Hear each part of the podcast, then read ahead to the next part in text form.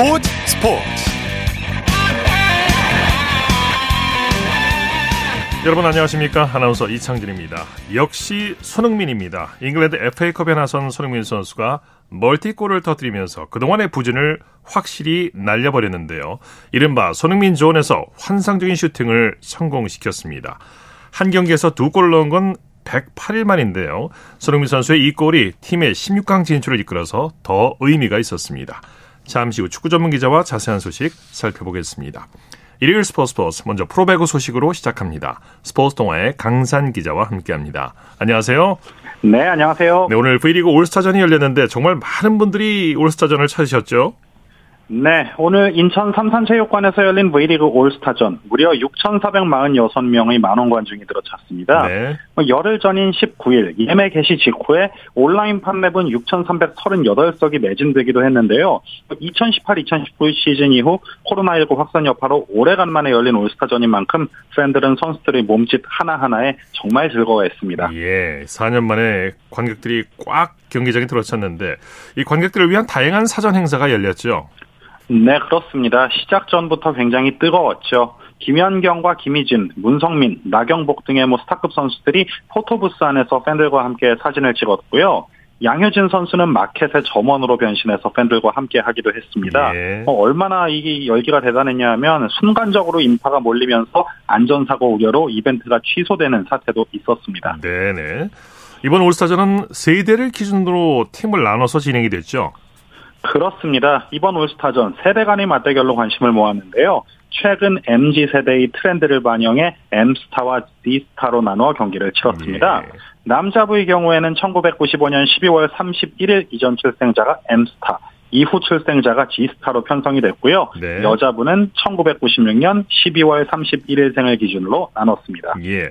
자, 오늘 경기는 어떤 방식으로 진행이 됐습니까? 네, 오늘 1세트는 여자부, 2세트는 혼성 경기, 3, 4세트는 남자부 경기로 펼쳐졌는데요. 네. 세트 스코어는 2대 2로 무승부였지만 총점으로 승부를 가리는 경기 특성상 53대 52 M팀의 승리로 마무리가 됐습니다. 네, 한 점 차였군요. 선수들이 경기 도중에 춤을 추기도 하고 이벤트를 연출하기도 했죠. 네, 그렇습니다. 정말 볼거리가 풍성했는데요. 남자부 경기에 여자 선수가 들어가면서 룰을 파괴하기도 했고요. 네. 코트를 벗어나는 공을 선수 출신인 선심들이 걷어 올려서 살려주는가 하면 발로 서브를 넣는 명장면도 나왔습니다. 네. 뭐 그뿐만이 아니라 비디오 판독과 관련한 이벤트, 경기 도중 댄스 세리머니가 쉴 틈 없이 펼쳐졌습니다. 네. 남자부 경기는 어땠나요? 남자부 경기도 세트 스코어 1대1로 팽팽했습니다. 네. 공격수 전광인이 리베로로 변신했고 여자부 페퍼저축은행 세트의 이고은이 경기에 나서는 이벤트도 있었고요. 네. 또 인삼공사 엘리자벳 선수는 주심으로 나서서 웃음을 자아내기도 했습니다. 네. 선수들이 경기를 흥겹게 즐기면서도 집중력을 보여줬어요. 그렇습니다. 경기에서는 선수들이 정말 그 정규 시즌에 보여줄 수 없었던 모든 걸 쏟아내고자 굉장히 많은 노력을 했는데요. 세리머니에서도 좀 좋은 모습을 보이려고 노력을 하면서도 경기 스파이크 하나하나 토스 하나하나에 굉장히 진지한 모습이었습니다. 네. 남녀부 올스타전 MVP는 어떤 선수가 차지했습니까? 네, 여자부는 김연경 선수였습니다. 오늘 블로킹과 서브 한 개씩을 포함해 5점을 올렸고요. 동료들의 세리머니를 진두지휘하면서 MVP를 차지했죠. 또 레오 선수가 남자부 올스타전 MVP를 받았는데요. 3, 4세트에서 서브 득점 1개 포함 총 7점을 올렸습니다. 네. 올해 또 처음으로 베스트 리베로 콘테스트도 열렸죠? 그렇습니다. 베스트 리베로 콘테스트는 30초 동안 리시브한 배구공을 바로 앞에 있는 바구니에 많이 넣는 선수가 우승하는 방식입니다. 네. 정확한 리시브 능력을 엿볼 수 있는 이벤트인데요. 인삼공사 최효서 선수가 두 개를 성공하면서 남자부의 이상욱, 박경민을 제치고 초대 우승자가 됐습니다. 그렇군요. 자, 올스타전이 끝나고 이제 모레부터 5라운드가 시작이 되죠. 네, 그렇습니다. 선수들은 내일까지 휴식을 취하고 모레죠. 31일 화요일부터 5라운드에 돌입합니다. 5라운드 첫 경기는 대전에서 여자부 인삼공사와 도로공사, 장충체육관에서 남자부 우리카드와 KB손해보험이 문을 여는데요. 5라운드의 키워드는 플레이오프 티켓의 주인공입니다. 중위권 싸움이 굉장히 치열한 가운데 누가 막판에 웃을지를 지켜보면 굉장히 흥미롭지 않을까 그렇게 전망을 해봅니다. 네, 소식 감사합니다. 네, 고맙습니다. 프로배구 소식 스포츠 동아의 강산 기자와 함께했고요. 이어서 프로농구 소식입니다. 조현일 농구 해설위원과 함께합니다. 안녕하세요. 네, 안녕하세요. 오늘 농구 경기장 분위기는 어땠나요? 네, 이제 이 시즌 중반을 넘어서면서 어, 오늘 이 KBL 3경기 그리고 WKBL 한 경기가 펼쳐졌는데요. 이네 경기 모두 다 아주 치열한 접전이 펼쳐지면서 농구 팬들의 많은 사랑을 받았습니다. 네, 먼저 KGC 인삼공사가 연장까지 가는 접전 끝에 힘겹게 한국가스공사를 꺾었네요. 네, 그렇습니다. KGC 인삼공사가 전날 3차 연장을 펼친 한국가스공사를 홈 경기에서 87대 85 어, 2점 차로 꺾고 1승을 추가했습니다. 네. 아, KGC 인삼공사는 오늘 승리로 어, 1위를 굳건히 지켰고요. 어, 이틀 연속 연장을 펼친 한국가스공사는 오늘 패배로 3연패 늪에 빠지면서 9위에 머물렀습니다. 자, 오늘 경기 역전의 역전을 거듭했어요. 그렇습니다. 사실 오늘 경기 앞두고 어, 제 경기 한국가스공사가 3차 연장을 펼쳤기 때문에 예. KGC 인삼공사의 손쉬운 승리로 막을 내릴, 것이다라는 평가가 많았습니다만 예. 아, 그렇지 않았습니다. 아, 사쿼터 종료 직전까지 한국가스공사가 76대 73으로 앞서면서 어, 대열을 잡는 듯 했지만 아, 종료 3.7초 전에 자유투 득점으로 결국 어, KGC가 동점을 만들었고 어, 예, 승부는 연장으로 향했습니다. 예. 아, 연장에서도 사실 한국가스공사가 앞서갔었는데요. 자, 하지만 KGC는 변준형의 활약으로 아, 다시 85 대 85 아, 동점으로 만들었고 어, 이어 종료 30초 전에 이 한국가스공사의 이 샘조세프 벨랑게 선수가 던진 레이업이 아쉽게 골대를 외면했고 그 이후에 에, 이 데릴 먼로가 역전 득점에 성공하면서 KGC가 극적인 역전승에 성공했습니다. 네, 한국 가스공사는 이틀 연속 연장전을 치렀네요. 그렇습니다. 아, 어제 3차 연장 그리고 오늘 연장을 펼쳤는데 아쉽게도 두 경기 모두 다 패했습니다. 네, 네. 아, 3연패 수렁에 빠지면서 13승 22패가 됐는데요. 이 한국가스공사에서는 이대성 선수가 29득점, 6어시스트를 책임졌고 또 데본 스캇이 15점 16, 리바운드 그리고 정효근 선수가 14점 8리바운드 또 이대헌 선수가 10득점을 보탰습니다만 쓰라린 역전패로 이런 활약들이 빛이 발했습니다. 이걸 참 운으로 봐야 하나요? 네. 자, LG가 KT를 꺾고 2연승을 거뒀죠? 네, 이 경기도 치열한 접전이었습니다. 아, LG가 81대 80으로 어, 원정에서 승리를 따냈는데요. 한 점 차네요, 이 경기도. 그렇습니다. 네, 그리고 또 원정이었기 때문에 더욱 의미가 있었는데 에, 어제 KGC 인삼공사전 승리에 이어서 2연승을 새겼습니다. 어, 창원, 이 창원 LG는 이 한국 프로농구 역사상 어, 이 원정에서 최다승 기록을 충분히 세울 법한 어, 그런 이 행보를 보여주고 있고요. 네. 아, 반대로 KT는 오늘 패배로 15승 20패로 8위에 머물렀습니다. 예, 오늘 승리의 주역은 정희재 선수라고 할 수 있죠? 네, 정희재 선수가 오늘 11득점 5리바운드를 기록을 했는데 에, 마지막 결승 득점을 올렸습니다. 아, 공격 리바운드에 이은 putback 득점으로 어, 두 자리 득점과 동시에 팀의 에, 승리를 안기는 아, 결정적인 득점을 해냈고요. 네. 그리고 아셈 마레이가 22득점, 리바운드 9개, 어시스트 6개, 또 이재도 선수가 19득점에 어시스트 5개를 기록을 했습니다. 아, KT에서는 양홍석 선수가 양팀 최다인 26득점, 그리고 아, 리바운드 5개, 어시스트 5개를 맹활약했지만 아, 팀 패배로 아쉬움을 삼켜야 했습니다. 네. 자, 2, 3위 싸움이 치열한데요. 현대모비스가 SK에게 승리를 거뒀네요. 네, 울산 현대모비스가 안양 안방에서 어, 서울 SK를 79대 65로 꺾고 5연승을 질주했습니다. 22승 14패로 3위를 지키게 됐고요.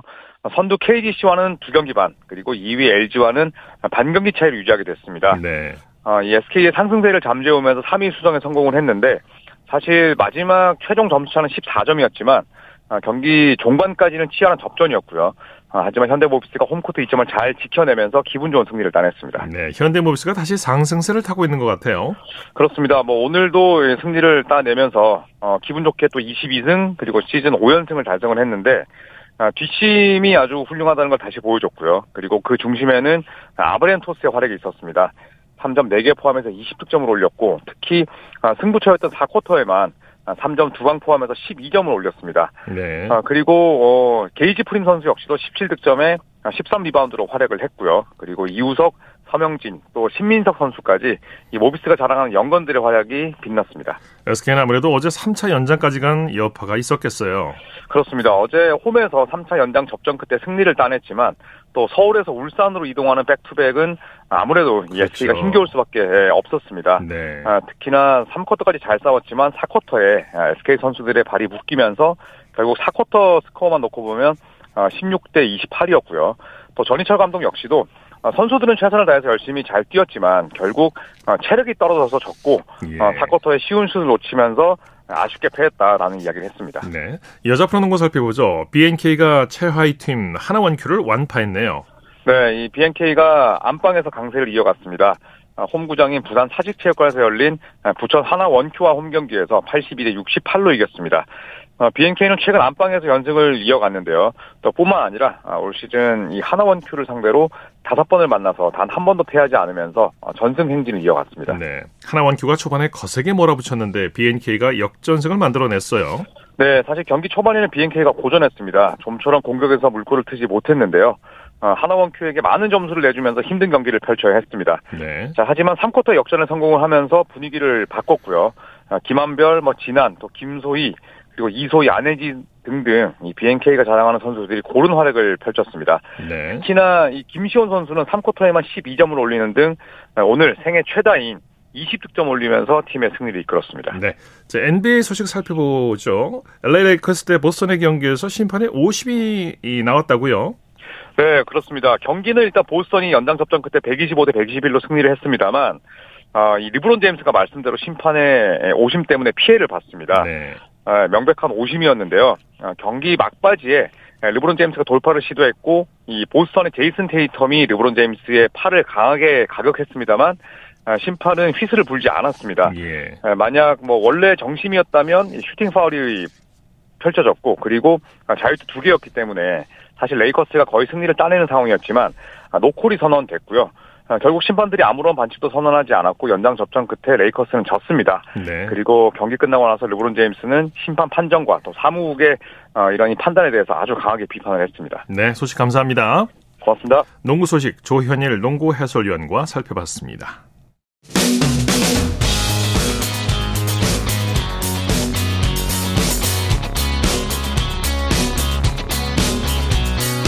따뜻한 비판이 있습니다. 냉철한 분석이 있습니다. 스포츠 스포츠 일요일 스포츠 스포츠 생방송으로 함께하고 계십니다. 9시 32분 지나고 있습니다. 이어서 축구 소식 살펴봅니다. 중앙일보의 김지한 기자와 함께합니다. 안녕하세요. 네, 안녕하세요. 자, 잉글랜드 토트넘의 손흥민 선수 마침내 기다렸던 골, 그것도 멀티골을 터뜨렸어요. 네, 정말 기대하고 고대하던 그런 골이 터졌습니다. 예. 토트넘의 손흥민 선수가 FA컵 32강전 이 프레스턴 노스엔드와의 원정 경기에서 후반 5분과 후반 24분에 연달아 골을 터뜨리면서 시즌 9호 골과 7호 골과 8호 골을 한 경기에서 연달아 어, 기록을 했는데요. 네. 지난 5일 크리스탈 팰리스와의 프리미어리그 9라운드 원정 경기 이후에 다섯 경기 만에 터진 골이었고요. 이렇게 되면서 손흥민 선수 리그, 컵 대회를 모두 통틀어서 이번 시즌 공식 경기에서 총 8골, 3개 도움을 기록하게 됐습니다. 네. 손흥민 선수의 활약에 힘입어서 토트넘은 프리스턴에게 3대 0으로 완승을 거두면서 16강 진출에 성공했습니다. 네, 경기 보신 분들은 아마 확인하셨겠습니다만은 움직임이 확실히 다르다는, 다르다는 걸 느끼셨을 것 같아요. 그렇습니다. 뭐 최근에 워낙 손흥민 선수에 대한 여러 가지 비판적인 시선들도 많았고 어, 그렇죠. 그랬기 때문에 이번 이 두 골 모두 손흥민 선수 개인에게도 또 토트넘에게도 굉장히 의미 있는 골이었고요. 그렇죠. 그래서였을지 몰라도 두 골 모두 아주 시원하게 터졌습니다. 네. 아, 손흥민 선수 어, 선발 출격을 하면서 또 특히나 이 톱에 자리를 이제 했는데 기다렸다는 듯이 왼발로 어, 두 골을 터뜨렸습니다. 후반 5분에 페널티 아크 왼쪽 뒤편에서 골문과 약 25m 지점에서 강력한 왼발 슈팅으로 감아차서 골망을 시원하게 흔들었고요. 네. 이 골을 넣고서 오랜만에 전매 특허인 찰칵 세리머니를 펼쳤습니다. 네. 이어서 후반 14분에는 이반 페리시치의 원터치 패스를 받아서 페널티 지역 안에서 한 바퀴 돈 뒤에 수비수를 따돌리고서 이 강력한 왼발 슈팅으로 멀티골을 완성해냈고요. 후반 40분에 교체 아웃이 될 때까지 그야말로 많은 팬들이 그동안 원했던 플레이 그리고 선수 본인도 스스로 만족할 만한 그런 활약을 펼쳤습니다. 네, 손흥민 존에서 나오는 가마차기 슛 정말 환상적인 골로 연결시켰는데 네. 예, 확실히 콘테 감독이 이번 경기에서 손흥민을 활용하는 법을 확실히 잘 적용했다 이런 생각이 들어요.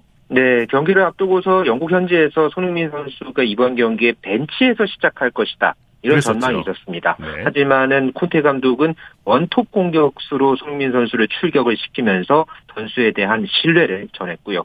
그만큼 손흥민 선수가 자신감을 얻기에 충분했던 네, 그런 경기를 펼쳤습니다. 네. 이 경기에서는 최근에 또 임대 이적을 통해서 토트넘에 합류한 단주마 선수도 데뷔전을 치르면서 후반 42분에 쐐기골을 터뜨리고 강한 인상을 남겼는데요. 네. 하지만 이 경기에서 단연 가장 빛났던 선수 손흥민 선수 입장에서는 충분히 자신감을 얻었던 그런 경기였습니다. 네, 첫 골을 터뜨린 이후에 확실히 여유가 생긴 느낌을 받을 수 있었는데 경기 네. 후에 이제 손흥민 선수에 대한 영국 현지 반응도 좋았죠.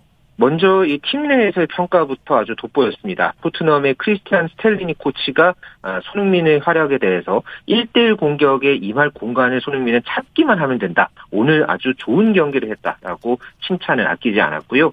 현지 매체에서는 대부분 손흥민 선수 팀 내 최고 평점을 받았습니다. 네. 영국 푸스코드닷컴에서는 양팀 통틀어서 최다인 9.07의 평점을 예. 손흥민 선수가 받았고요. 풋볼 런던도 손흥민에게 9점의 평점을 부여하면서 그에게 새로운 출발이 되길 바란다. 이렇게 평가했습니다. 네. 또 영국 BBC에서도 손흥민이 수준의 차이를 증명했다면서 어, 지난 시즌 득점왕을 따낸 이유를 어, 후반 시작 후에 팬들에게 떠올리게 할 때까지 몇 분이 채 걸리지 아- 걸리지 않았다. 어, 이렇게 또 칭찬하기도 했습니다. 네, 평점 9점은 잘 주질 않는데 그만큼 대단한 활약을 보였다는 얘기죠. 그렇습니다. 손흥민 선수 이제 자신감을 찾았는데 경기 후에 어떤 인터뷰에서 어떤 반응을 보였습니까? 네, 경기 후에 BBC와의 인터뷰에서 손흥민 선수 아주 굉장히 기뻐하는 그런 어떤 모습을 보였습니다. 자신감을 끌어올리기 위해서 이런 골들이 필요했다라고 네. 이야기하면서 팀이 다음 라운드로 진출하는데 일조에서 매우 기쁘다라고 이야기를 했는데요. 예. 어, 오늘 팀의 경기력에 대해서 나눌 말은 많다. 하지만 이제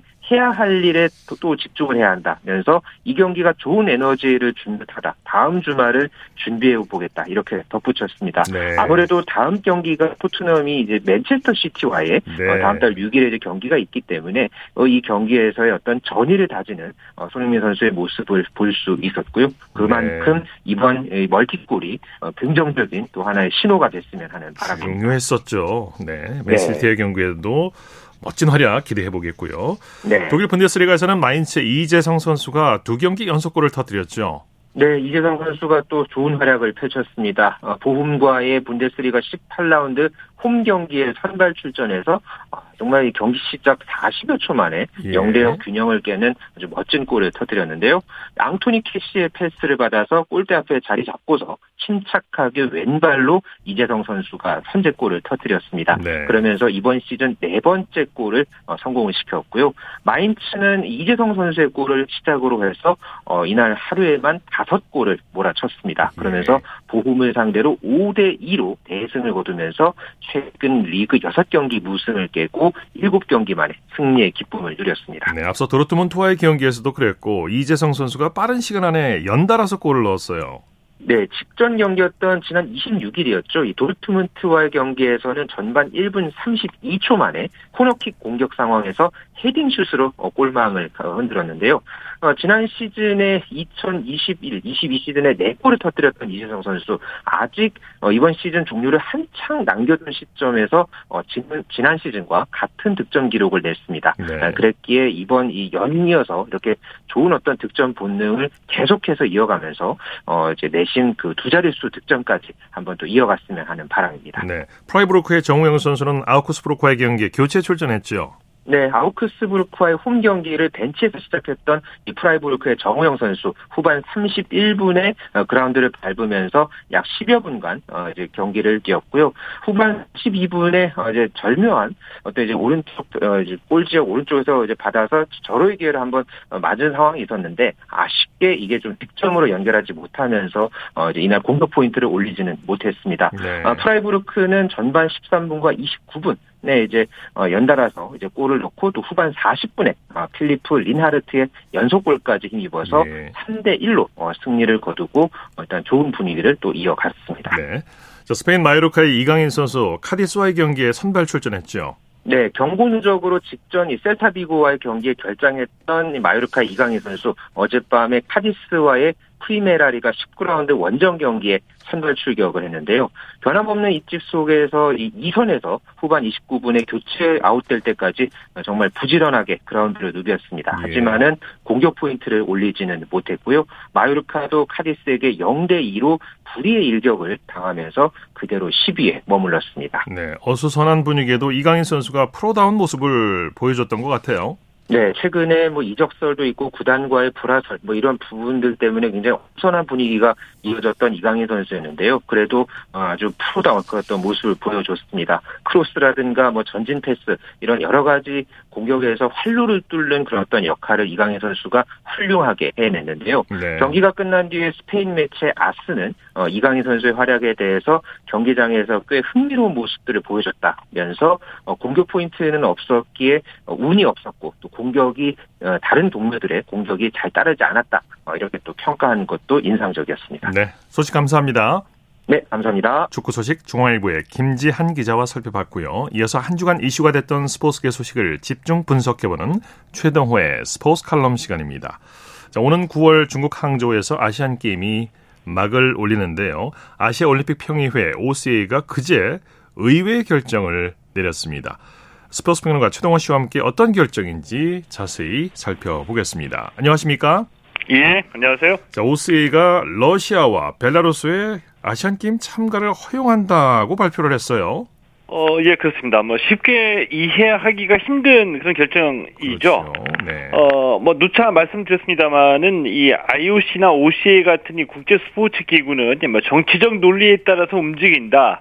아, 라고, 어, 이 시간을 통해서 몇 번 말씀드렸는데, 이런 현실을 감안하면 그렇게 놀랍지는 않다라고 볼 수가 있겠죠. 네, 하지만, 네. 어, 이 반대로, 이제 그래도 스포츠인데, 이 스포츠는 정치와 분리된 게 아니냐, 이렇게 생각하셨던 분들에게는, 이 아시아 올림픽 평의회 OCA가 항저우 아시안 게임에 러시아와 벨라루스의 참가를 허용키로 했다는 결정이 쉽게 이해하기는 힘들 거라고 봅니다. 네, 시체말로 물 흐린다는 말이 있는데 이 말이 생각이 나네요. 예. 왜 이런 결정이 나온 걸까요? 참 쉽게 이해하기가 어렵네요. 어, 러시아는 우크라이나를 침략해서 전쟁을 일으켰던 당사국이고요. 이 벨라루스는 러시아를 적극적으로 지원하고 있는 국가이거든요. 네.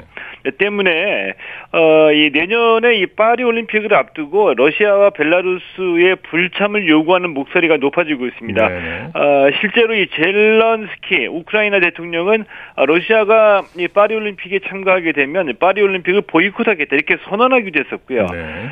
어, IOC는 러시아와 벨라루스를 파리 올림픽에 참가시키겠다는 입장인데 한 가지 좀 문제가 있습니다. 왜냐하면은 이 파리 올림픽에 참가하기 위해서는 올림픽 예선을 통과해야 되잖아요. 네네.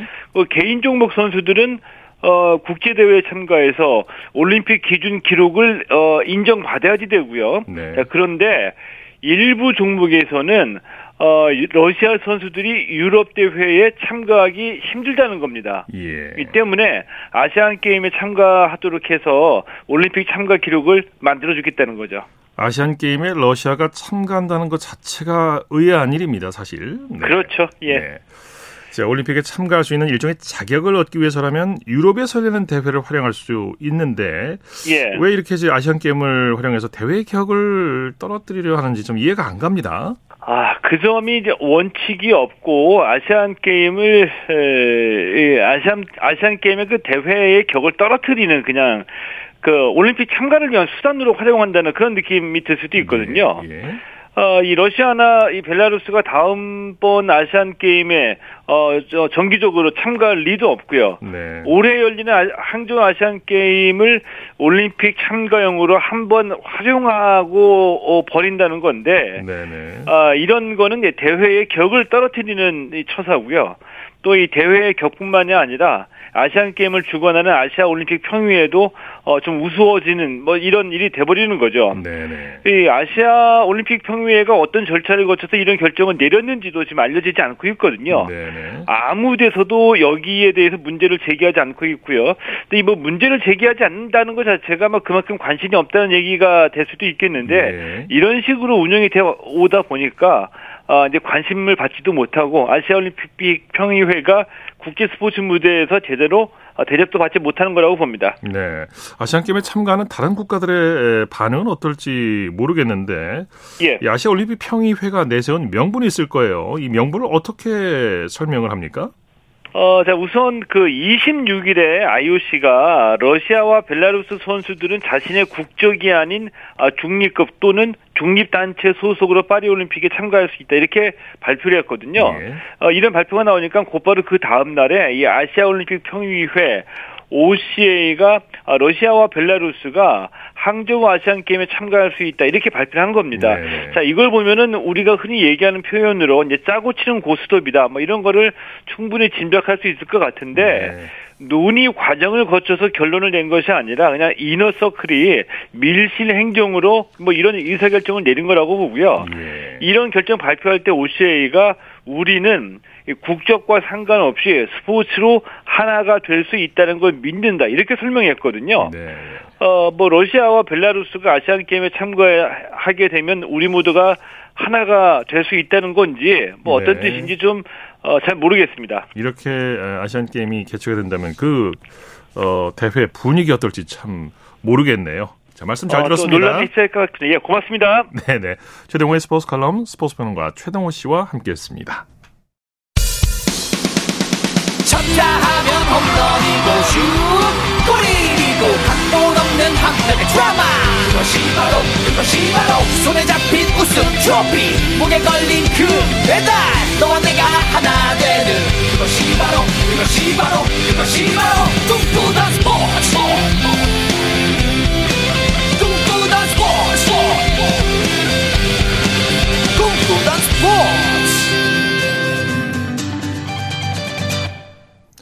이어서 다양한 종목의 스포츠 소식을 전해드리는 스포츠 와이드입니다. 이혜리 리포터와 함께합니다. 어서 오십시오. 네, 안녕하세요. 네, 우리나라 배드민턴의 여자 간판 안세영 선수가 두 대회 연속으로 국제 대회에서 우승을 차지했죠? 네, 지난주 이 시간에 안세영 선수가 인도 오픈에서 세계 1위 야마구치를 물리치고 우승한 소식 전해 드렸는데요. 네. 이번 주는 또 다른 국제 대회에서 우승을 했습니다.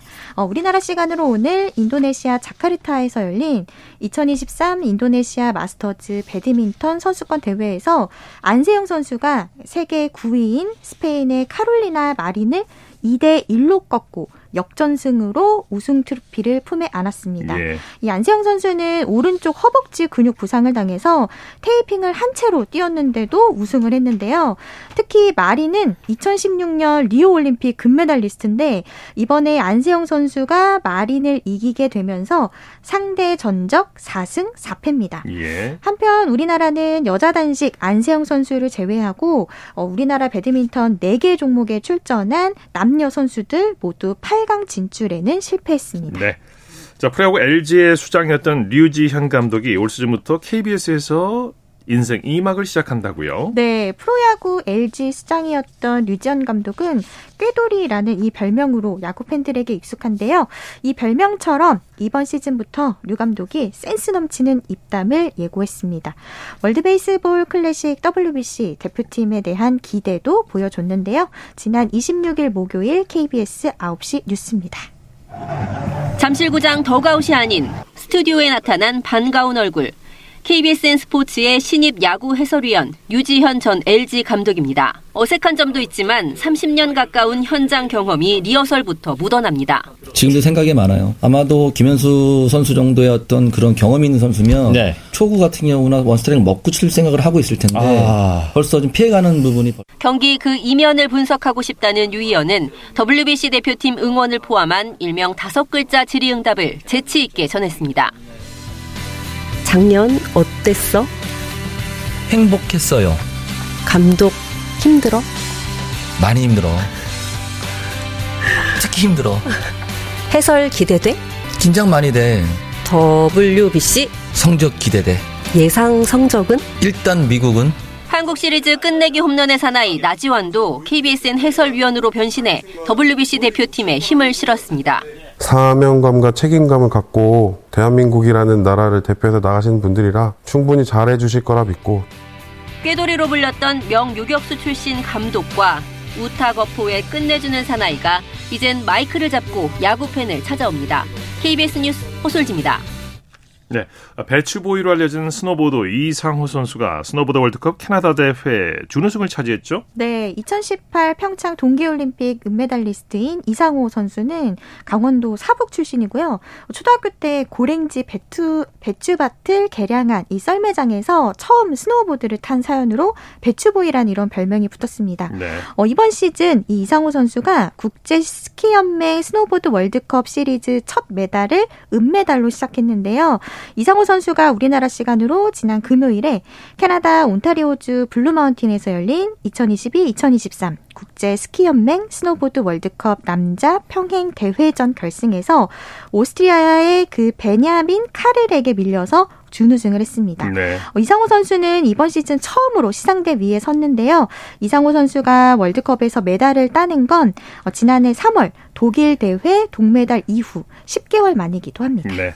자, 스피드 스케이팅의 김민선 선수가 이상화를 넘어서 동계 체전 신기록을 달성했죠. 네, 김민선 선수가 어제 서울 태릉 국제 스케이트장에서 열린 제104회 전국 동계 체육대회 사전 경기 스피드 스케이팅 여자 일반부 1000m에서 1분 16초 35의 대회 신기록으로 우승을 했습니다. 예. 이 기록은 2013년 제94회 대회인 이 이상하 선수가 출전했던 이때 작성을 했던 기존 기록 1분 18초 43을 김민선 선수가 2.08초나 앞당겼는데요. 네. 이미 김민선 선수는 지난 금요일에 열린 여자 500m에서도 이상화 선수의 기존 기록이었던 38초 10을 0.2초 정도 앞당겨서 37초 90의 대회 기록으로 1위에 올랐습니다. 네. 김 선수 이틀 연속 신기록으로 2관왕을 차지했습니다. 네.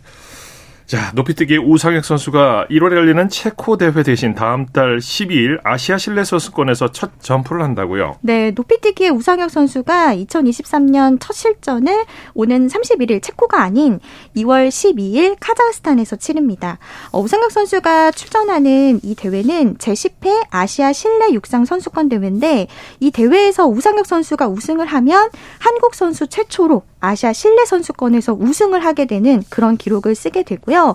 어, 우리나라 시간으로 2월 12일 일요일 오후 8시 30분에 시작합니다. 네, 스포츠와이드 이혜리 리포터와 함께했습니다. 수고했습니다. 네, 고맙습니다.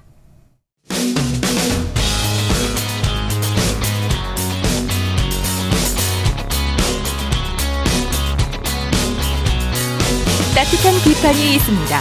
냉철한 분석이 있습니다. 스포츠 스포츠 자, 생방송으로 함께하고 계십니다. 9시 52분 지나고 있습니다. 이어서 골프 소식 살펴보겠습니다. 이데일리의 주미희 기자와 함께합니다. 안녕하세요. 네, 안녕하세요. 먼저 PGA 투어 소식부터 만나보죠. 이례적으로 대회가 하루 빨리 개막해서 하루 빨리 끝났죠. 네, 원래 PGA 투어는 현지 시간으로 목요일에 시작해서 일요일에 끝나는, 그러니까 우리 시간으로 하면 금요일에 시작해서 그 다음 주 월요일에 끝나는 일정인데요. 이번 주만큼은 미국 프로 풋볼 NFL 컨퍼런스 챔피언십 경기 일정을 피하기 위해서 하루 앞당겨 개막했습니다. 네. 네, 현지 시간으로 수요일에 1라운드를 시작해서 오늘 4라운드 경기까지 모두 끝이 났습니다. 네. 미국 캘리포니아주 샌디에이고의 토이파인스 골프클럽에서 대회가 마무리됐고요. 한국 선수 중에서는 임성재 선수가 공동 4위로 가장 좋은 성적을 거뒀습니다. 네, 시즌 최고 성적이죠, 또. 네네. 네. 오늘 두 타를 줄여서 최종 합계 9언더파 279타를 기록했습니다. 그 임성재 선수가 올해 들어서 공동 13위, 컷 탈락, 공동 18위 이렇게 다소 기복을 보이다가 이번 대회에서 시즌 최고 순위를 달성했습니다. 예. 네, 김성현은 공동 22, 김시우는 공동 25위, 노승열은 공동 44위, 안병훈은 공동 62위를 각각 기록했습니다. 네. 우승은 무려 다섯 타 차를 극복한 맥스 호마에게 돌아갔다고요?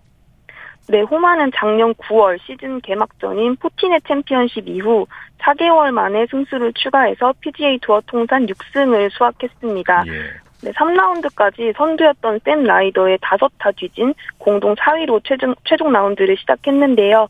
6타를 줄이면서 역전 우승을 차지했습니다. 사실 호마는 6년 전만 해도 17개 대회에서 15번 컷 탈락을 하던 선수였습니다. 그런데 2021년 2월부터 오늘까지 2년도 채 안 되는 기간에 5번의 우승을 쌓았습니다. 네. 그 PGA 투어 기록에 따르면 2019년 5월부터 지금까지 6승 이상을 차지한 선수는 로리 맥킬로이, 패트릭 캔틀레이, 존 람, 저스틴 토머스, 여기에 호마까지 5명밖에 없다고 합니다. 네. 그만큼 이제 최근 3, 4년 사이에 정상급 기량을 보여주고 있는 선수라는 의미네요. 네. 자, PGA 투어 3연승에 도전했던 존 람은 좀 아쉽게 됐네요. 네, 람은 이번 1월에만 2승을 기록했고 이번 대회 역시 우승과 세계 랭킹 1위 탈환을 동시에 노렸는데요. 마지막 날 두 타를 잃고 공동 7위로 밀려 1위 탈환이 어려워졌습니다. 예. 이 토리파인스 골프장은 람이 2017년 PGA 투어 첫 우승을 거둔 곳이기도 하고 2021년에는 첫 메이저 우승을 차지한 곳입니다. 1라운드에서 공동 116위로 부진했지만 2, 3라운드 이틀 동안 11언더파를 몰아치면서 단독 2위까지 순위를 끌어올린 것도 코스를 잘 알고 자신감이 있었기 때문입니다. 예. 이번 대회를 다- 단독 3위 안으로만 끝내면 현재 세계 1위인 맥킬로이 성적에 따라서 세계 랭킹 1위 탈환이 가능했는데요. 마지막 날 티샷 난조로 흔들렸고 결국 7위로 대회를 마감하면서 예. 세계 1위 탈환도 뒤로 미뤄졌습니다. 참 골프란 게 마음대로 안 돼요. 네. 네. 자, 현재 유러피언 투어, DP 월드 투어도 진행이 되고 있어요. 네, DP 월드 투어도 원래대로라면 오늘 저녁 마지막 라운드가 진행돼야 하는데 1라운드부터 폭우가 내리는 바람에 대회가 파행 진행됐습니다. 네. 개막 닷새째인 내일 밤에 우승자가 결정됩니다. 현재는 3라운드가 거의 끝나가고 있는데요. 맥길로이가 네 타 차 단독 선두를 달리고 있습니다. 네. 그 네, 맥길로이는 이번 대회 개막을 앞두고 연습장에서 패트릭 리드와 감정 싸움을 벌여서 또 화제를 모았습니다. 리드가 먼저 맥길로이한테 인사를 했는데 맥길로이가 이를 무시했고 기분이 상한 리드가 나무 티를 맥길로이 쪽으로 슬쩍 던지는 행동을 했습니다. 리드는 사우디아라비아 자본이 후원하는 리브 골프로 이적한 선수고 맥길로이는 PGA 투어 잔류파여서 그 리브 골프에 대한 적대감을 공공연하게 드러내고 있습니다. 네. 이게 저기 감정이 흔들리면 골프가 잘 안 되는 법인데 아무튼 결과를 네. 보죠. 자, 사우디 자본이 후원하는 아시안 투어도 이제 개막을 하죠. 네, 2월 2일부터 5일까지 나흘 동안 사우디아라비아에서 아시안 투어 개막전인 사우디 인터내셔널이 시작됩니다. 총 상금은 500만 달러, 우리 돈으로 약 62억 원이고요. 한국 대회 최다 상금보다 약 4배나 더 많은 금액입니다. 김비오, 김영수, 옥태훈, 박상현, 김민규 등 국내 투어에서 주로 뛰던 선수들이 시즌 첫 우승 사냥에 나섭니다. 네. 또 뿐만 아니라 더스틴 존슨, 캐머런 스미스, 브룩스 켑카, 브라이슨 디섐보, 필 미컬슨 등 리브 골프에서 활동하는 세계적인 선수들도 총출동합니다. 네. 네, 우리 선수들이 아시안 투어에서 시즌 첫 우승에 성공할 수 있을지 관심을 가져주시는 것도 좋을 것 같습니다. 네. 소식 감사합니다. 네, 감사합니다. 골프 소식 이데일리의 주미희 기자였습니다. 자, 스포츠 스포츠 오늘 준비한 소식은 여기까지고요. 내일은 8시 30분부터 들으실 수 있습니다. 함께해 주신 여러분 고맙습니다. 지금까지 아나운서 이창진이었습니다. 스포츠 스포츠